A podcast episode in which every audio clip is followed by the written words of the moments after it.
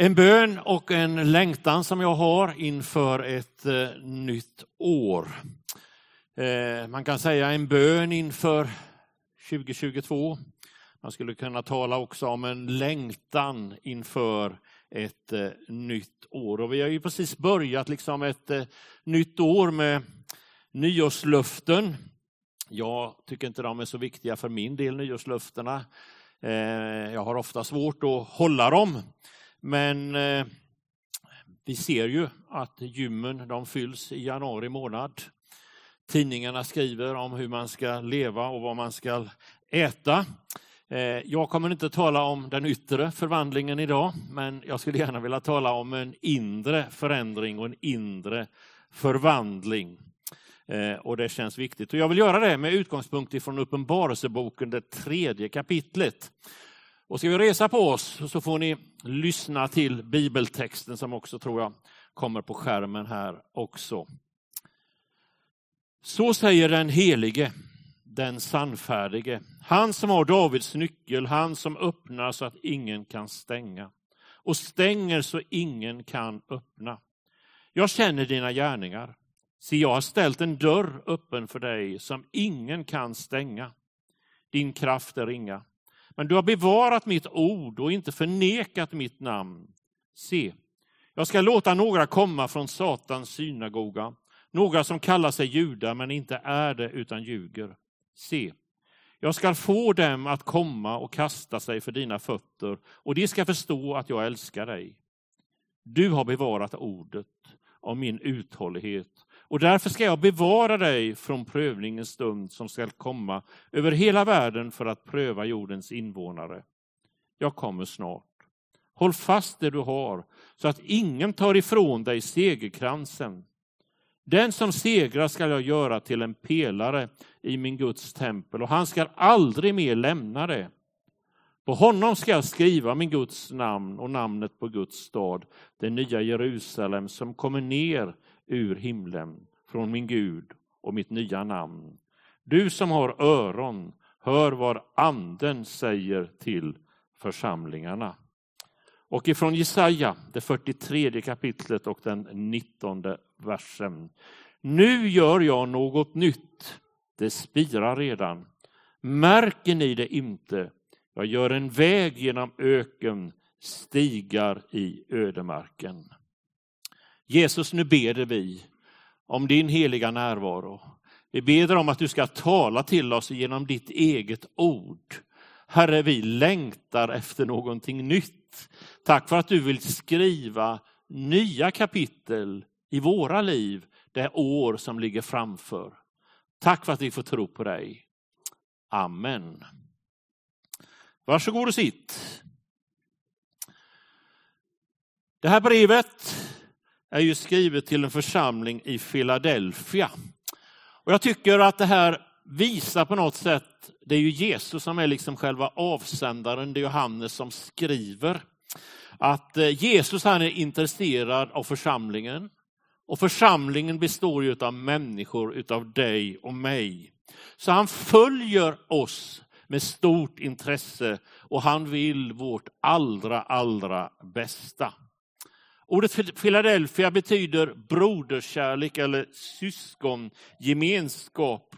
Och det talar ju om att eh, den kristna församlingens tanke är gemenskap med Jesus Kristus, dess Herre, men också gemenskap med varandra. Jag skulle vilja lyfta fram fyra saker som jag har som liksom en bön och en längtan inför det här nya året. Det första är fokus på Jesus. Det är så mycket som vill fånga vår uppmärksamhet. Varje dag så gör ju du och jag en mängd olika val. Och jag har lärt mig egentligen att genom de där små vardagliga valen som ofta formar våra liv och vårt liv får en inriktning. I den här texten som vi har läst med varandra här idag från Uppenbarelseboken så finner vi först en presentation av Jesus. Och Det första som står där det är att han är helig. Vi har sjungit sånger om Guds helighet. Och det är någonting som jag tror berör varje människa. Och när Bibeln ska beskriva om vem Gud är, så är det att han är helig. Det är hans helighet som gör Gud till Gud. När man på Bibelns tid skulle beskriva någonting som var extra viktigt så upprepade man orden. Till exempel när Jesus skulle säga någonting viktigt så sa han sannerligen, sannerligen säger jag dig. Och så vill han ge eftertryck att det här är någonting som ni bör lyssna till. När Bibeln talar om helighet så räcker det inte bara med två ord, utan då kommer oftast tre ord. Helig, helig, helig är Herren Sebaot. Uppenbarelseboken säger helig, helig, helig är Herren Gud, allhärskaren. Det här med helighet, vad, vad, innebär det för någonting? Jo, det innebär att det är någonting som är åtskilt. Och i kristen bemärkelse så handlar det om att vi är åtskilda ifrån det som hör synden till. Men det är inte bara att man är åtskild ifrån det, utan det handlar också om att vi är avskild till någonting. Vi är avskilda för Gud. Och det ligger ju i omvändelsen. Vi vänder oss bort ifrån synden och vi vänder oss till Gud och till Jesus Kristus. Och därför är inte vi till salu. Vi vill inte leva våra liv hur som helst. Vi vill leva våra liv för Jesus den helige. Och sann och äkta helighet liksom drar människor till sig. Därför så drogs människor till Jesus. Och jag tror att det slår an någonting också i varje människas liv. Detta med helighet. Även i sekulära sammanhang så kan vi höra det här emellanåt. Hur människor säger, ja det var liksom en helig stund. Vad är det man försöker att beskriva? Jo, det är någonting som liksom går på djupet. Någonting som berör. Någonting liksom som sätter det inre i rörelse. Och jag tror att varje människa har en längtan efter detta. Någonting som får beröra vårt inre. Som sätter det inre i rörelse. En längtan efter det heliga. En längtan efter den helige. I bönen Vår Fader så ber vi, låt ditt namn bli helgat. Varför ber vi så? Jo, jag tror att hans namn, Jesus, ska få bli helig i våra liv. Och den bönen behöver jag be och den behöver vi alla be. När jag går vidare i bibeltexten och finner presentationen av Jesus så står det att han är den sanne, den sannfärdige. Han är äkta. Och det står i motsats egentligen till det då som är oäkta. Så när vi talar om att Jesus ger glädje så är det en äkta glädje som han ger. När vi talar om att Jesus ger frid så är det en äkta frid som Jesus ger. Bibeln säger, bara i Gud söker min själ sin ro. Varför det? Jo, äktheten, det sanna, det verkliga, det finns hos Jesus Kristus. Och därför utmanar Jesus oss också att vara äkta, att vara sanna, att vara trovärdiga. Inte använda för stora ord, men ord som vi kan stå för och leva för. Jag går vidare i texten och ser att Jesus det är han som har Davids nyckel. Det är hämtat ifrån eh, Jesaja bok där det fanns en kung som hette Hiskia. Som hade en tjänare som hette Eljakim. Och denna Eljakim han hade fått förtroendet att få nyckeln till palatset. Och ingen kom till palatset utan att man var tvungen att gå till Eljakim. Det var han som öppnade upp. Och när Jesus nu säger då att jag har Davids nyckel, så handlar det om vem öppnar upp vägen till Gud?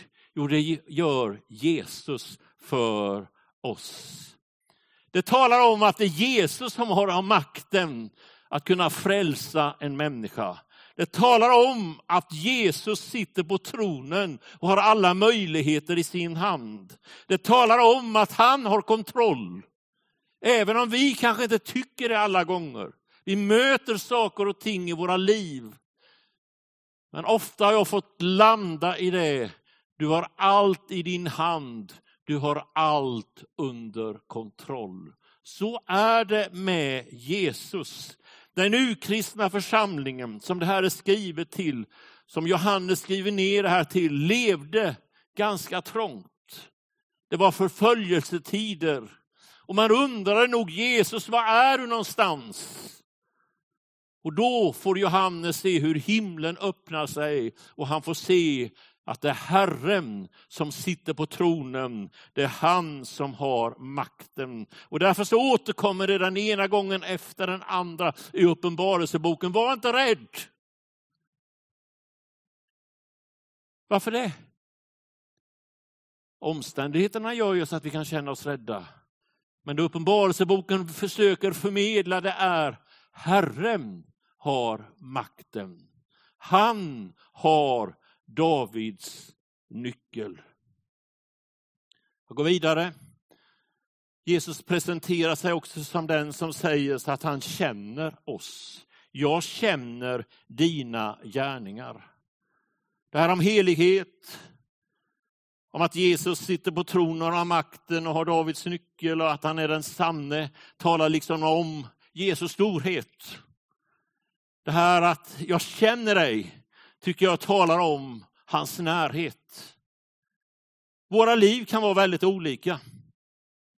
Det är som vädret. En novemberkväll med regn och rusk och dimma. Kan ni tänka er det? Jag tycker inte det är så jättemysigt. Så kan livet vara ibland. Regnigt, kyligt, dimmigt, man ser inte någonstans. Jag känner dig. Jesus finns med oss när livet är liksom en kylig, regnig novemberkväll. Eller tänk dig en sommarkväll på Varamon. Solen håller på att gå ner. 30 grader varmt. Och man tycker liksom, åh, vad fantastiskt. Jesus finns med också där. Jesus är liksom hela livets Jesus. Han känner oss. Han vet vad vi behöver. Och i Jesus på något sätt så förenas vår bävan inför det heliga och vår litenhet. Det förenas också med att han är oss närmare än någonting annat. Varför ska vi fokusera på Jesus? Jag tror att biskopen i Stockholms stift, Andreas Holmberg, är inne på rätt spår när han skriver i tidningen Dagen innan jul att det är Jesus som är grejen. Så uttrycker sig en biskop. Det är Jesus som är grejen. Och så fortsätter han att skriva att det, Jesus är liksom framsidan av Gud. Det är genom Jesus vi förstår vem Gud är. Det är Jesus som gör skillnad i en människas liv. Och tar vi bort Jesus, då blir det ingenting kvar. Men fokuserar vi på Jesus och låter honom få mera utrymme i våra liv, då öppnar sig nya världar nya möjligheter. Så låt oss fokusera på Jesus. Det är han som är grejen. Andra bönen inför ett nytt år är bry dig om människor. Bibeltexten sa så här, jag känner dina gärningar. Jag tror att Jesus vill utmana oss att göra Kristi gärningar. Vad gjorde Jesus? Jo, han kom ju till vår jord för att tjäna andra. Man sa om Jesus, andra har han hjälpt, sig själv kan han inte hjälpa. Så det låg liksom i, i hela Jesu karaktär. Detta, jag vill hjälpa människor, jag vill bry mig om andra. Och här så tror jag det ligger en stor hemlighet. Dels som individer men också som församling. Vi är inte i första hand till för oss själva, utan vi är till för andra. Pingstkyrkans stora uppgift är inte för oss själva, utan vi är till för andra människor. Varje kyrka är till för andra människor. Vi ska få vara med och göra Kristi gärningar. Och så fortsätter bibeltexten och säger, jag har ställt en dörr öppen för dig. Philadelphia var möjligheternas stad. Den låg strategiskt till och var liksom porten in till ett nytt område som kallades Frygiens vildmark. Och jag skulle vilja säga till oss här idag att Jesus har ställt en port öppen för dig. En dörr öppen för dig.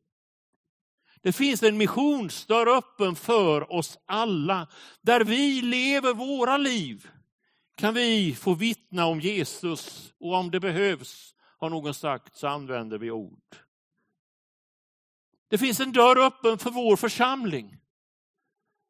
Jag tror att vi ska hämta inspiration och kraft ifrån andra kyrkor, men vi kan aldrig kopiera vad andra kyrkor gör. För jag menar att varje person och varje församling är som våra fingrar. Det finns ett fingeravtryck som är unikt för dig. Det finns ett fingeravtryck som jag tror är unikt för vår församling. Och därför så behöver vi vara med och söka Jesus och se vilka dörrar han öppnar för oss. Vi behöver fråga oss inför ett nytt år, Gud vad vill du med mitt liv? Gud vad vill du med vår församling? Hur och var ska vi bry oss om de människor som kommer i vår väg? Och jag vill predika här idag och säga tydligt, ens dörr står öppen. Ser du det inte? Och jag tror att det handlar om en dörr till tjänst. Att bry sig om andra människor. Att inte bara låta det bli en tanke, utan göra det. Och min lilla erfarenhet av detta är att det välsignar livet och att det berikar livet. Och vi ser det ju först och främst i Jesus själv. Han kom för att tjäna andra. Jag tänker också på hur bönen större öppen. Som någon har sagt, tänk dig att alltid vara uppkopplad och ha support i den lokala församlingen. Det var bra. Alltid vara uppkopplad. Men du får också support när det krånglar till sig. Så bry dig om människor. Det tredje. I den här texten så återkommer uttrycket bevara ordet ett flertal gånger. Olika bibelöversättningar översätter det lite olika. Bevara ordet säger Bibel 2000. Folkbibeln säger att du har hållit fast vid mitt ord.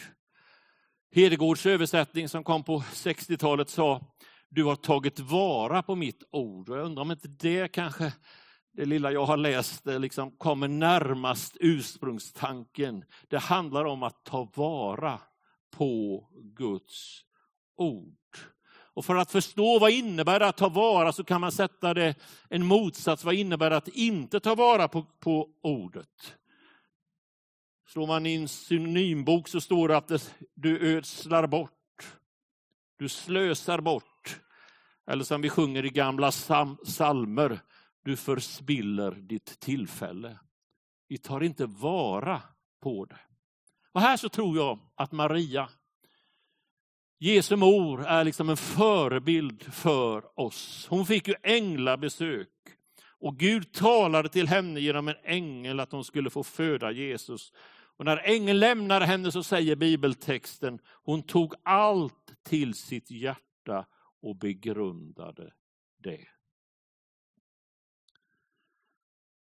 Jag brukar ju säga att jag är smålänning och det, så är det ju bara, det är ingenting.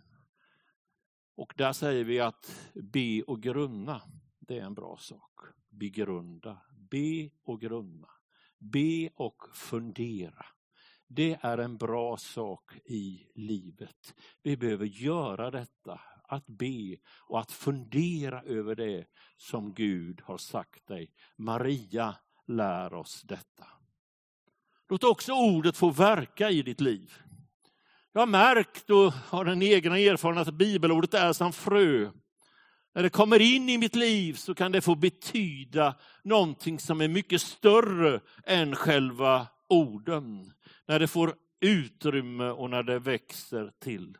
Och själv har jag flera sådana här bibelord som har betytt så mycket för mig. Och som jag också fått vara med om och se hur det betyder för andra människor. Som pastor har man haft förmånen att få komma till dödsbädden. Och många gånger har jag läst Bibeln, bibelordet ifrån psalm 23. Herren är min herde. Och jag har märkt att orden berör. Orden ger vila. Orden ger kraft. Och är det inte sådana ord som vi behöver i våra liv? Ord som ger vila. Ord som ger kraft. Ord som är med och ger oss vägledning. När vi skulle flytta som familj till Falkenberg och man stod i valet, ska vi flytta eller inte, så är man ju väldigt öppen för tilltal och sånt. Och så kom jag att läsa när jag stod där ifrån Jona bok. Stå upp och bege er till staden och predika för den. Och helt plötsligt så kände jag, ja, det här är det det handlar om.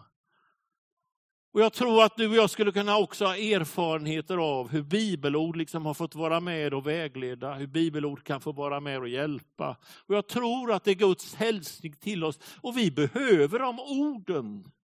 Den ena gången efter den andra. Så låt bibelordet verka i ditt liv. Låt också bibelordet få vara med och vägleda dig och forma våra liv. Låt hans ord i mitt liv få bli en lovsång, står det i en sång. Och Det handlar om Jesu ord. Och Det handlar om mitt liv. Hur de liksom ska få vara med och bli ett och mynna ut i någonting gott. Så hade man också när man fick ett ord, när man fick ett evangelium på Bibelns tid, så låg det i karaktären att det behåller man inte för sig själv. Evangelium betyder glädjebudskap och det handlar om att det var krig och så hade man vunnit seger ute på krigsfältet. Och så kom det en härold med ett evangelium och sa, vi har vunnit seger. Och den som fick det glädjebudskapet, det evangeliet, skulle föra det vidare till andra människor. Och så är det med Bibelns ord, evangelium. Vi får det inte bara för att vi ska ha det för oss själva, utan tanken i det hela ligger att vi ska dela med oss till andra människor. Församlingen i Philadelphia tog vara på Guds ord. Man slösade inte bort tillfällena. Man tog vara, man bevarade det. En god predikan ska ju ha tre punkter. Idag blir det fyra. Det blir som på McDonalds, en plusmeny. Det är räkna med andens hjälp. Bibeltexten säger oss, din kraft är ringa. Kanske det var någonting av nyckeln till framgången som församlingen i Philadelphia upplevde. De var beroende av Guds kraft. Och vi möter ju detta i Bibelns undervisning. Jesus själv sa, mig förutan kan ni ingenting göra. Det finns ett uttryck som vi använder ibland, det är med nollställning. Och vad innebär det för någonting? Jo, vi går tillbaka till utgångspunkten och nollställer oss. Och jag tror att det ligger någonting i evangeliet här. Att vi får gå tillbaka till utgångspunkten och nollställa oss. Sen vet både du och jag att det är svårt att veta vad som är mänskligt, vad som är gudomligt. I Petri liv så ser vi hur han vid några tillfällen enbart använde den mänskliga kraften och trodde att det var bra. Vid ett tillfälle tog han ju ett svärd och högg av översteprästens tjänares öra. Det var inte så bra att använda kraften på det sättet. Men vi ser i umgänget med Jesus så förvandlas Petrus. Och han utrustas med den helige ande och får vara till en stor välsignelse för många människors liv. Och Jag tror att det här är en, en för mig själv, så vet jag att det är en bön. Gud, fyll mig och förnya mig med din heliga Ande. Icke genom någon människas styrka eller kraft ska det ske, utan genom min ande, säger Herren. Vi är liksom behovets barn, varenda en. Jesus, vi behöver dig. Vi behöver din ande. Förnya oss i detta inför ett nytt år. Din kraft är ringa. Det var där Jesus kunde börja. Texten handlar också om att få lyssna till Herrens röst. Du som har öron, hör vad anden säger till församlingarna. The message, bibelöversättningen säger så här, har du öronen öppna? Lyssna då. Lyssna till vinden som viskar, till anden som blåser genom församlingarna. Jesus vill tala till oss genom sin ande. Och min erfarenhet är att anden många gånger eller oftast har viskat lite tyst. Och man har undrat, är det du Jesus eller är det någon annan? En tanke har kommit. Ja, men det måste vara du Jesus som talar om, om någonting. Och man är i gott sällskap när det handlar om den här, tycker jag, lite trevande Samuel en av gamla testamentets stora gestalter. Han fick lära sig att känna igen Herrens röst. Det var inte färdigt på en gång utan sakta men säkert så fick han lära sig att känna igen Andens röst. Varför förstod inte Samuel på en enda gång? Kanske det berodde på att det var så enkelt, så mänskligt och så naturligt. Inför ett nytt år så har jag en bön. Gud, lär mig att lyssna till din röst. Låt anden viska i mitt hjärta. Låt anden viska i våra hjärtan. Till sist. Vad vill du djupast i ditt liv? Åt vilket håll ska ditt hjärta röra sig under 2022? Min bön är att vi skulle bindas lite tydligare vid det som Jesus vill. Låt oss lyssna till vad Jesus genom sin ande vill tala och viska till oss. Och Jag känner att Jesus inför ett nytt år viskar, se, jag gör allting nytt. Jag vill skriva nya kapitel i ditt liv och i din församling. Så, fyra punkter. Fokusera på Jesus. Bry dig om människor. Ta vara på ordet. Räkna med andens kraft. Låt anden viska in i ditt liv. Jesaja sa, nu gör jag något nytt. Det spirar redan. Märker ni det inte? Jag gör en väg genom öknen, stigar i ödemarken. Och till sist, Gud vill skriva ett nytt kapitel i ditt liv och i din församling. Amen. Låt oss be. Herre, så tackar vi dig för att du talar också idag till oss genom ditt eget ord. Herre, jag ber att du kommer oss nära med din ande och tack för att du vill viska till oss den här dagen in i våra liv det som du vill. Så kommer du också med din kraft och med din styrka. Jesus, kom du och rör vid oss den här stunden. Du känner oss bättre än vad vi själva gör och därför vill du möta oss på ditt personliga sätt. I Jesu namn. Amen.